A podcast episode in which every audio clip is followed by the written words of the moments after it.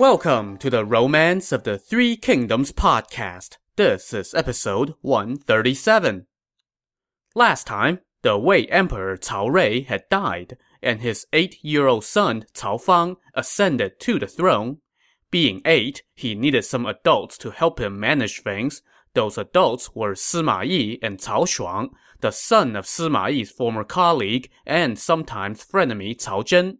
Things started out well enough between Sima Yi and Cao Shuang until somebody reminded Cao Shuang how Sima Yi had humiliated his late father time after time, though really, it was his father who usually did the heavy lifting in humiliating himself. In any case, Cao Shuang decided to elbow Sima Yi out of the way, and he did so in a very cloak and dagger way he convinced the emperor to promote Sima Yi to Imperial Guardian, a lofty title that just so happened to carry zero military authority. So Cao Shuang, as regent, hoarded command of the army, and with that came total control of the court. In response, Sima Yi, well, just decided to stay home on account of, um, illness and his two sons also retreated from public life, settling into private lives of leisure instead. So now, Cao Shuang, with a firm grasp on control of the court, spent his days drinking and making merry with his entourage. Their clothing and daily wares were the equal of those used by the court. Whenever a tribute of exotic curios arrived for the emperor, Cao Shuang skimmed the best for himself before sending the rest to the emperor. His residence was filled with pretty women, but even that was not enough. A eunuch from the inner palace wanted to suck up to Cao Shuang, so he picked seven or eight of the late emperor's attending ladies and secretly sent them to Cao Shuang. As you can imagine, getting busy with women who had served your former lord was a huge impropriety, but Cao Shuang didn't care. He just piled on. He chose 30 or 40 daughters from good families to serve as his private singers and dancers. He also built a multi-level painted gallery, commissioned gold and silver wares, and hired hundreds of artisans to work day and night on things to tingle the senses. So basically, he was living the debauched life of a spoiled, myopic aristocrat. Things usually end well for those people in this novel, right? Another thing that Cao Shuang began doing quite frequently was to go on hunting expeditions outside the city with his entourage. One of his younger brothers told him, You hold too much power to go hunting all the time. If somebody makes a move against you, it will be too late for regrets. But Cao Shuang simply scoffed. I control the military. What concern is there? So he dismissed cautions from his brother and from another confidant and kept up with his hunting. And in this way, ten years passed. Yup, you heard right. Ten years passed. Just like that. See? I told you that the timeline really gets compressed from here on out. So, we're now in the year 249, a decade after the young emperor Cao Fang had ascended to the throne. All power rested with Cao Shuang. As for Sima Yi, Cao Shuang had kind of lost track of the old man over the years. After all, Sima Yi had basically disappeared from public life years ago because of his health. Around this time, the emperor had appointed one of Cao Shuang's confidants, a man named Li Sheng, as the imperial protector of Jing province. Before Li Sheng headed off to take up his new post, Cao Shuang told him to use this as an excuse to go pay Sima Yi a visit and see what the old man was up to these days, if he was even alive. So Li Sheng went to Sima Yi's residence. After a few moments, he was invited into Sima Yi's chamber. There, he found Sima Yi on his bed, propped up by two servant girls with the covers over him and his hair hanging down. Li Sheng approached the bed and said, Imperial Guardian, I have not seen you in a while, but I did not expect to find your illness so severe. His Majesty has appointed me as Imperial Protector of Jing Province, and I have come to pay my respects before I go. To this, Sima Yi replied, Bing province is near the northern border. You must prepare well for your journey. No, I am the imperial protector of Jing province, not Bing province. What? You just came from Bing province? Sima Yi replied with a smile. No, Jing province. Oh, you just came from Jing province. Flabbergasted by this exchange, Li Sheng turned and asked the attendants, How did the imperial guardian deteriorate so badly? The attendants told him that Sima Yi was going deaf, which, yeah, no duh. So Li Sheng asked for a brush and paper and wrote out what he wanted to say. Sima Yi took a look and laughed. I am so sick that my hearing has gone, he said. Take care on your journey. Then he simply gestured toward his mouth, and his maids served him soup. But as soon as they fed him a spoonful, Sima Yi started coughing nonstop, spewing soup all over himself. I am old, weak, and sick, he told Li Sheng. My death draws near. My two sons are no good. I hope, sir, that you will keep them in line. If you see the regent, please put in a good word for my sons. When he finished speaking those words, Sima Yi slumped over on his bed, heaving and panting. Li Sheng took his leave and reported back to Cao Shuang, who was delighted. If that old man dies, I would have no concerns. A day later, Cao Shuang suggested to the Emperor Cao Fang that he and all the court officials should go to the ancestral tombs to make an offering to his late father. Cao Shuang and his three brothers, along with his confidants, accompanied the emperor. But as they were about to leave the city, one of his confidants, an official named Huan Fan, grabbed Cao Shuang's reins and said, my lord, you control the imperial guard. It's not wise for you and all your brothers to leave the city. What if something goes wrong here? But Cao Shuang pointed at Huan Fan with his whip and scolded him. Who would dare to rebel? Stop it with your nonsense. So Cao Shuang, his entourage, the emperor, and most of the court officials headed off for a day of sacrifices and, more importantly, some good hunting. As soon as they left the city, something began to stir. So yeah, that whole illness thing with Sima Yi was just an act. He had been lying low all these years, waiting for an opportunity to make his move. When Li Sheng paid him a visit a day earlier, Sima Yi had put on a show so that Li Sheng would tell Cao Shuang how he was on death's doorstep and therefore lull Cao Shuang into complacency. Now that Cao Shuang and his faction had vacated the city, Sima Yi sprang into action. He immediately called up the officers who had fought by his side in the old wars, as well as several dozen commanders in his own household, and of course, his two sons. First, he ordered two officials to go occupy the camps of Cao Shuang's forces under the pretense of acting on Cao Shuang's authority. Next, Sima Yi led a group of veteran court officials to go see the Empress Dowager. They told her that Cao Shuang had betrayed the trust of the former emperor and was mucking things up all around the kingdom, and that his offense warranted being removed from power. The Empress Dowager was blindsided by this, and she said, His Majesty is out. What is to be done? Sima Yi replied, your servant has prepared a memorial to his majesty and a plan to exterminate the traitors. Do not worry. Well, the Empress Dowager knew that it wasn't really up to her anyway. Sima Yi was just informing her so that he could get some official cover for the actions that he's about to take. She had no choice but to give her consent. Official sanction in hand, Sima Yi immediately ordered the Grand Commandant, Jiang Ji, and the chief of the secretariat, Sima Fu, to draft a memorial to the emperor. He then sent this memorial to the inner bureau to be delivered to the emperor outside the city.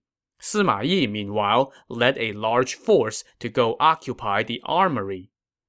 Of course, something like this was not going to stay under cover for very long. By now, word of Sima Yi's movements had already reached Cao Shuang's household, and Cao Shuang's wife was in a panic, wondering what Sima Yi was doing, mobilizing troops while the court was away. One of her guards told her that he would find out, so he led a few dozen archers to the tower above the main gate. There, they saw Sima Yi and his troops approaching. The archers immediately let loose their arrows, keeping Sima Yi and his forces at bay. From the rear of the column, one of Sima Yi's officers yelled, The Imperial Guardian is acting on behalf of the state! Hold your arrows! He shouted this three times, and finally, the archers stopped firing. Taking advantage of the moment, Sima Yi, protected by his second son Sima Zhao, rushed through the gate. They went outside the city and garrisoned on the bank of the river Luo, guarding the pontoon bridge that served as the passage back into the city.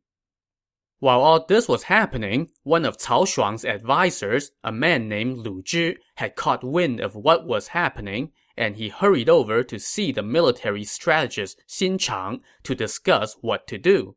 Xin Chang suggested that they should lead the troops under their command and break out of the city to go join up with the emperor. Lu Zhi agreed, so Xin Chang rushed into his private quarters to get ready. There, he ran into his older sister, and she asked him why he was in such a hurry. The emperor is out, and the imperial guardian has barred the city gates, Xin Chang said. He must be plotting a coup. But his sister said, Sima Yi might not be plotting a coup against the throne. He might just be after Cao Shuang. When Xin Chang said, well, who the heck knows, his sister told him, Cao Shuang is no match for Sima Yi. He will lose for sure.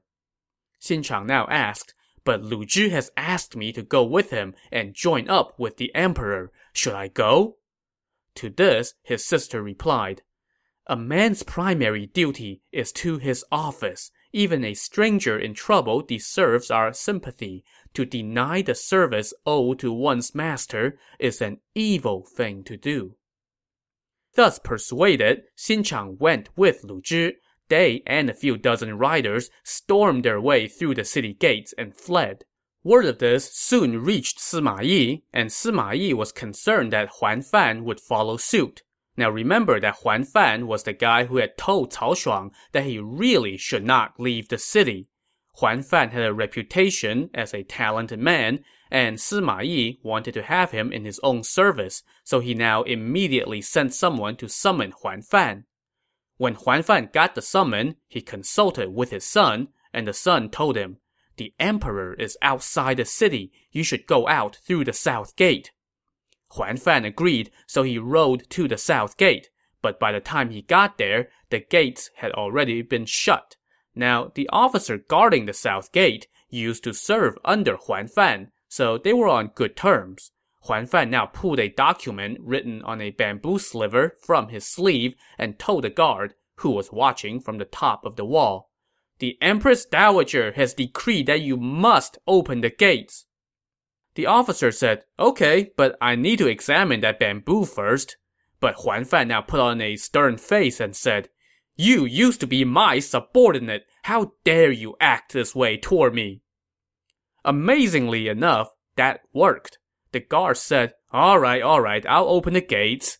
As soon as the gates swung open, Huan Fan galloped through. He then turned around and said to the officer, The Imperial Guardian is rebelling. You should come with me at once. Now, this officer was loyal to Sima Yi, and when he heard this, he was like, Oh crap, I knew I should have inspected that bamboo before letting him out. The officer tried to give chase, but Huan Fan was long gone. When word of this reached Sima Yi, he fretted about losing a talent. The storehouse of wisdom has been emptied. What should we do? he said. But Jiang Ji, the grand commandant, just waved it off. A horse that is content in its stall is worthless, he told Sima Yi. Huan Fan would not have helped us anyway. So Sima Yi turned his attention to Cao Shuang instead he summoned a couple of trusted officials and told them, Go see Cao Shuang and tell him that all I want is to take away his military command, nothing else. Meanwhile, on the outskirts of the city, Cao Shuang was having a good old time shooting animals when suddenly word arrived that, um, there's been a coup and a memorial from Sima Yi had arrived. Cao Shuang was so shocked that he almost fell off his horse. A messenger from the inner bureau now kneeled in front of the emperor and presented the memorial from Sima Yi. Cao Shuang opened it and had an official read it out loud. It's a long memorial, but basically, it said that Cao Shuang had betrayed the trust of the former emperor and that he was trying to concentrate all power in his own hands with an eye toward usurpation. Sima Yi then went on to say that the other senior officials, such as Jiang Ji and Sima Fu, agreed that Cao Shuang should no longer be in charge of policing the imperial palace. And oh yeah, the Empress Dowager has signed on too. So I have ordered that Cao Shuang and his brothers be stripped of their military authority and returned to merely lords. And I've got an army out by the pontoon bridge at the River Luo to watch for any trouble. You know, just in case these guys try to make your highness do anything you don't want to do. Respectfully yours, yada yada yada. After hearing this memorial, the Emperor Cao Fang turned to Cao Shuang and said, The Imperial Guardian has made his statement. What is your response? Well, Cao Shuang was all in a panic, and all he could do was look at his two brothers and ask them for ideas. One of them said, I have often warned you, brother, but you refuse to listen, and now look where it's gotten us. Sima Yi is wily beyond comparison. Not even Zhuge Liang could beat him, much less the three of us. Why don't we tie ourselves up and surrender so that he may spare our lives? Just then, Lu Zhi and Xin Chang, the two guys who stormed out of the city to warn Cao Shuang, arrived and told him, the city is under tight watch. Sima Yi has garrisoned the pontoon bridge at the river Luo. There is no way to get back in. You must decide your course of action quickly. And immediately after this, Huan Fan also arrived, and he told Cao Shuang, Since Sima Yi has rebelled, why don't you move the emperor to the city of Xuchang and call in troops from outside to attack Sima Yi? But my whole family is still inside the city, Cao Shuang replied. How can I go somewhere else to seek help? To this, Huan Fan replied, Even an ordinary man tries to survive when his life is threatened. Your lordship attends the emperor and commands the realm. Who would dare to not answer your call? How can you just go back to meet your doom? But Cao Shuang could not make up his mind, and instead was so conflicted that he cried. Huan Fan was in no mood for this. He now urged Cao Shuang on. Our stay at Xuchang would just be temporary, but there is more than enough grain there to last us for several years, Huan Fan told Cao Shuang. My lord, you have forces stationed elsewhere, just south of the pass. You just need to summon them, and they will flock to your banner. I have brought you your seal of command. You must act quickly. If you delay, all will be lost. And yet, Cao Shuang still could not make up his mind. Instead, he told his men, Don't push me. Let me think it through. Momentarily, the two envoys from Sima Yi arrived, and they told Cao Shuang, The imperial guardian just felt that you held too much power. All he wants is to strip you of your military command, nothing else. You can return to the city at once. To this, Cao Shuang said nothing. Just then, another envoy arrived, and he told Cao Shuang, The imperial guardian has sworn by the river Luo that he has no ulterior motives. I also have a letter from the Grand Commandant Jiang Ji. General, just give up your military command, and you can go home. Cao Shuang was now starting to lean toward going home. But Huan Fan said, It's do or die time. Do not listen to outsiders and bring doom upon yourself. But alas, Cao Shuang was as indecisive as ever. In fact, it took him all night, and he still could not make up his mind. One moment, he would pull out his sword and grip it hard as if he were about to declare that he had made up his mind and was ready to move. But the next moment, he would sigh and retreat back into thought. He cried from dusk till dawn and still had not reached a decision, even though everyone else could plainly see that going home under these circumstances would be suicide. At dawn, Huan Fan entered Cao Shuang's tent and asked if he had reached a decision yet. Cao Shuang now cast his sword to the ground and sighed. I will not go to war. I am willing to give up my rank and settle for just being a rich man. Huan Fan was in disbelief over how naive Cao Shuang was. Dude, do you really think Sima Yi was going to just let you live on as a rich man? As Huan Fan left the tent, he wept and lamented.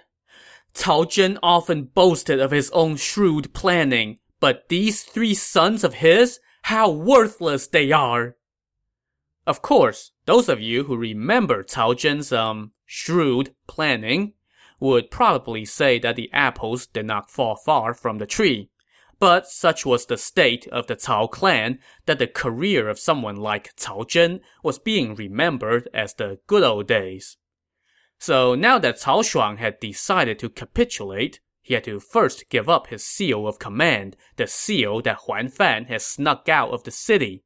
One of his loyal advisers gripped the seal hard and would not let go, crying, my lord, if you give up your command and surrender today, you will end up under the executioner's blade. No, the imperial guardian will not break his promise to me, Cao Shuang said. I guess he's just lying to himself now, but in any case, Cao Shuang handed his seal over to Sima Yi's envoys, and no sooner had they departed with that seal did the troops scatter. No seal, no army. Cao Shuang now only had a few riders with him. When they returned to the pontoon bridge outside the capital, Sima Yi sent out word that Cao Shuang and his brothers were to return to their residence for the time being, while everybody else was taken into custody while the emperor, or you know, Sima Yi, decided their fate. When Cao Shuang and his brothers entered the city, no one was there to greet them. Everybody could sense a sinking ship, and nobody wanted to go down with it. As a dispirited Huan Fan approached the bridge, Sima Yi pointed and asked, Sir, what's wrong? Huan Fan said nothing and just walked into the city with his head hanging low. Sima Yi then welcomed the emperor back into the capital. As for Cao Shuang and his brothers, after they went home, Sima Yi locked their gates from the outside with giant locks and ordered 800 townsmen to surround their residence and keep watch. Cao Shuang was understandably depressed. One of his brothers now suggested, We don't have any grain at home. You should write to Sima Yi and ask him to lend us some grain. If he does so, then obviously he harbors no ill intentions toward us. Cao Shuang did as this brother suggested, and Sima Yi immediately sent over a large shipment of grain. This delighted Cao Shuang. Sima Yi never had any desire to harm me, he said. And so he stopped fretting about Sima Yi. Oh, Cao Shuang, you really aren't that bright, are you? While Cao Shuang was entertaining fantasies about being allowed to go on living as just a rich man, Sima Yi was busy plotting his demise. Sima Yi had arrested the eunuch who had been sending Cao Shuang bribes, and after a sufficient amount of torture, the guy confessed to whatever it was that Sima Yi needed him to confess to, namely that Cao Shuang and his confidants were plotting to usurp the throne. Written confession in hand, Sima Yi now interrogated Cao Shuang's supposed accomplices, and they all confessed that they had been plotting to make their move that March, which was just a month away. Boy, it sure was a good thing that Sima Yi snuffed this out when he did, huh? Sima Yi was then approached by the officer who was duped by Huan Fan into letting him out of the city. The guy told Sima Yi that Huan Fan had accused him of rebelling. Sima Yi's response? Those who accuse falsely must be punished for the alleged crime. So Huan Fan got thrown into prison as well. So now, with a bunch of confessions in hand, Sima Yi had Cao Shuang, his brothers, and their accomplices all marched out to the marketplace and beheaded. He then exterminated their clans and confiscated their wealth for the treasury. There was one member of the clan that avoided the executioner's blade. She was the wife of one of Cao Shuang's half-brothers. Her husband had died early, and she was widowed at a young age without any children. Her father had wanted her to remarry, but to demonstrate her vow of chastity and devotion to her late husband's family, she sliced off an ear. And then, when Cao Shuang and his clan were executed, her father again tried to arrange another marriage for her, but she again refused, and this time she cut off her own nose to show her determination. And also, yeah, what man would have me now? Her family was shocked by her latest move and said, Life in the world is as light as the dust that moves from leaf to leaf. So why must you subject yourself to such pain? Besides, your late husband's clan has been exterminated by Sima Yi, so for whom are you preserving your chastity? But to this she replied, I have heard that humanity means fidelity to one's integrity, for better or worse. Honor means an unchanging heart and mind even when one's life is at stake. The Cao clan was prosperous when I committed myself to remain faithful to the end. How can I abandon them in the hour of their destruction? That would be the act of an animal, and I would not have it. When Sima Yi heard about this, he was greatly touched by her constancy, so he gave her a boy to adopt and allowed this child to carry the Cao family name so that the Cao line would not die. There were a couple others involved in this whole affair who escaped with their lives. Jiang Ji mentioned to Sima Yi that the officials Lu Zhi and Xin Chang had stormed out of the city to join Cao Shuang. But Sima Yi said, they were being faithful to their master, as honorable men ought to be.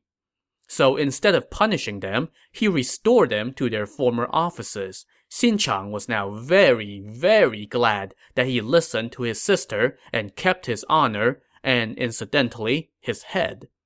In fact, Sima Yi was in a very generous mood. He declared that all of Cao Shuang's retainers were pardoned, and that all of the officials were restored to their positions, aside from all those that he beheaded, of course. The army and the civilians all went back to business as usual, and order was restored at court and in the kingdom.